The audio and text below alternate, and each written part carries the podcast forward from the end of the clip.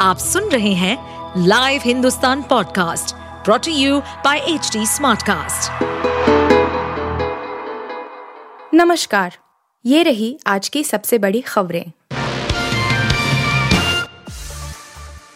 सपा प्रमुख अखिलेश यादव को सीबीआई ने अवैध खनन के मामले में नोटिस जारी किया है।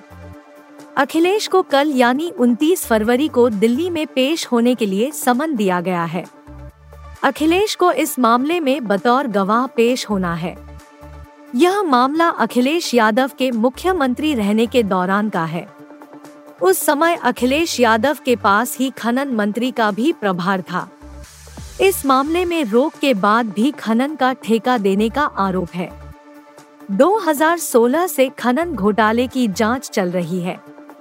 हाईकोर्ट ने इस मामले की जाँच का आदेश दिया था। मीडिया सूत्रों के अनुसार पहली बार अखिलेश यादव को किसी मामले में सीबीआई का समन भेजा गया है। लोकसभा चुनाव से ठीक पहले समन को राजनीतिक नज़रिए से भी देखा जा रहा है। ऐसे में मामले के गरमाने की आशंका जताई जा रही है। हिमाचल प्रदेश में जारी सियासी संकट पर कांग्रेस को बड़ी राहत मिली है। विधानसभा में बुधवार को विपक्ष की अनुपस्थिति में हिमालय प्रदेश विनियोग विधेयक 2024 को पारित कर दिया गया। पंद्रह भाजपा विधायकों के निष्कासन और अन्य दस के वॉकआउट के बाद सुक्खू सरकार ने बजट को सदन से पास करा लिया और विधानसभा सत्र को अनिश्चितकाल के लिए स्थगित कर दिया गया है। इसके साथ ही सरकार के गिरने का खतरा फ़िलहाल टल गया है। हालाँकि, खतरा बरकरार है और बागी गुट को मनाए जाने तक अनिश्चितता बनी रहेगी। बुधवार दोपहर भोजन के बाद विधानसभा की कार्यवाही आरंभ हुई। भाजपा के पंद्रह निष्कासित विधानसभा सदन में नहीं आए। सदन की कार्यवाही शुरू होते ही भाजपा के वरिष्ठ विधायक सतपाल सत्ती ने भाजपा के विधायकों के निष्कासन का मुद्दा सदन में उठाया। मुख्यमंत्री सुखविंदर सिंह सुक्खू ने सदन में कहा कि भाजपा विधायकों के निष्कासन के दौरान किए हंगामे के चलते इनके खिलाफ कार्रवाई की जाए यूपी के कानपुर से प्यार की एक अनोखी कहानी सामने आई है, जहाँ एक युवती ने प्रेमी की शादी से आहत होकर फंदे से लटक गई।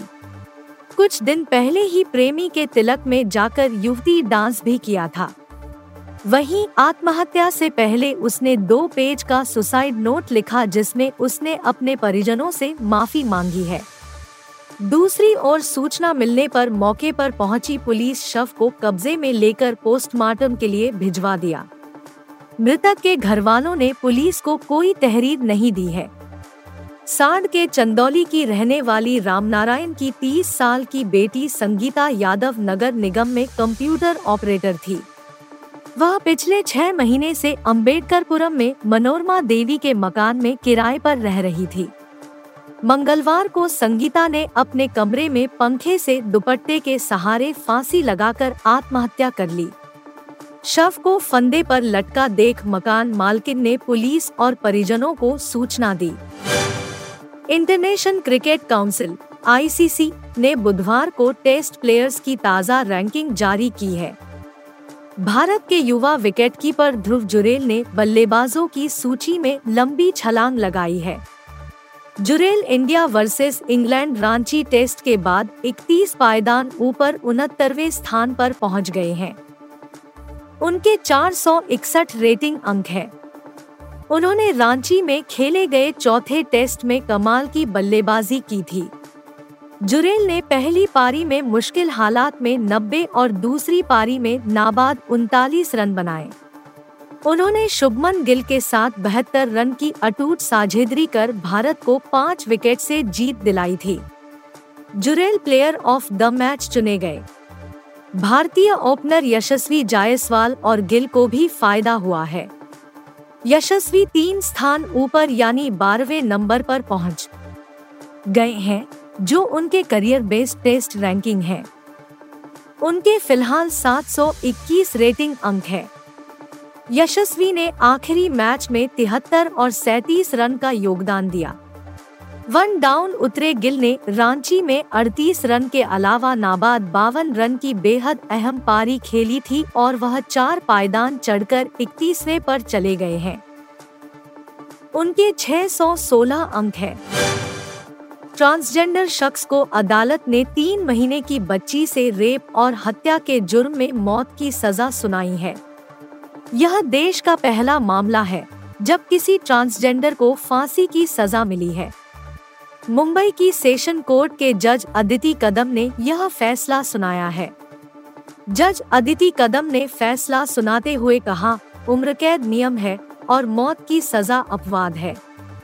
Rare of the rarest case में यह सजा मिलती है। यह अपराध ऐसा ही है।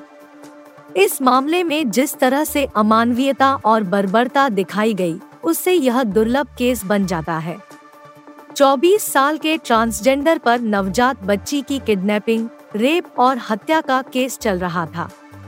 उसने मुंबई के कफे परेड इलाके में 2021 में इस विभत्स घटना को अंजाम दिया था। ट्रांसजेंडर शख्स को अदालत ने जब सजा सुनाई तो उसके चेहरे पर कोई भाव नहीं था और वह चुपचाप खड़ा रहा। वहीं घटना का शिकार हुई नवजात बच्ची के माता पिता और परिवार के अन्य लोग फैसले के बाद अदालत पहुँचे। बच्ची के पिता ने कहा कि इस मामले में अदालत में तेज़ी से कार्यवाही आगे बढ़ी। हम इस फैसले से संतुष्ट हैं।